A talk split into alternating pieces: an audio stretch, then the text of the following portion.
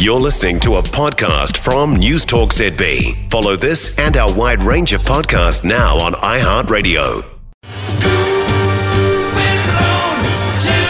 Now, looks like we found a loophole in the government's moves around vaping sales. The original idea was that you couldn't buy uh, within 300 metres of a school, right? Turns out the ban doesn't stop dairies or supermarkets within 300 metres of schools from selling them. So this is a problem.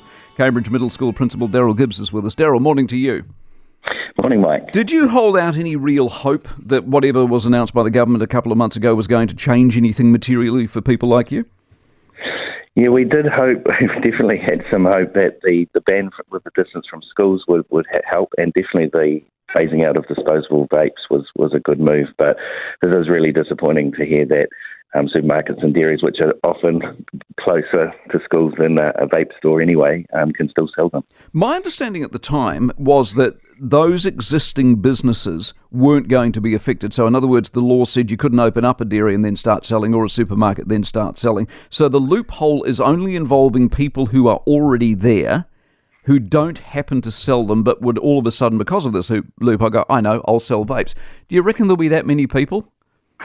Yeah, there is a potential for that for sure. Um, I was speaking to a colleague in Wellington yesterday, and who um, their cluster of schools is very disappointed, and they're getting together to see what they can do because they have a large supermarket in between their primary, intermediate, and high school, and they're going to go and have a have a conversation to see what their intentions are. But obviously, um, if they choose to sell them, there's not a lot the schools can do. No, from an- another thing to manage. Where do, precisely? Where does the ultimate responsibility lie? I mean, if the government aren't going to crack down on it, it's it's it's you guys, it's parents, it's you know, what do we do about it?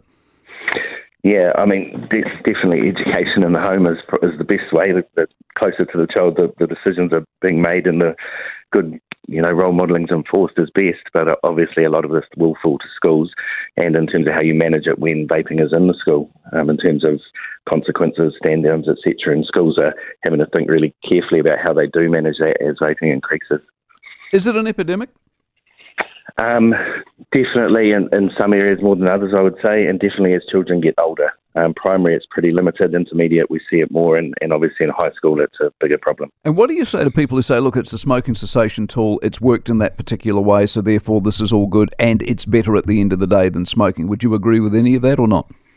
Um, if it was used purely as a smoking cessation tool and through prescription only, only like um, Australia has moved to, well, that you can use that argument. But when it's a free for all and they're marketed um, in pretty packaging with flavours like bubblegum and raspberry ice, etc., they're definitely not targeting smoking cessation, yeah. we believe. We should have done what Australia did, shouldn't we? I mean, just ban, ban it. 100%. Yeah. Yep.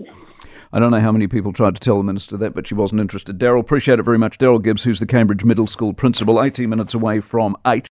For more from News Talk ZB, listen live, on air, or online, and keep our shows with you wherever you go with our podcasts on iHeartRadio.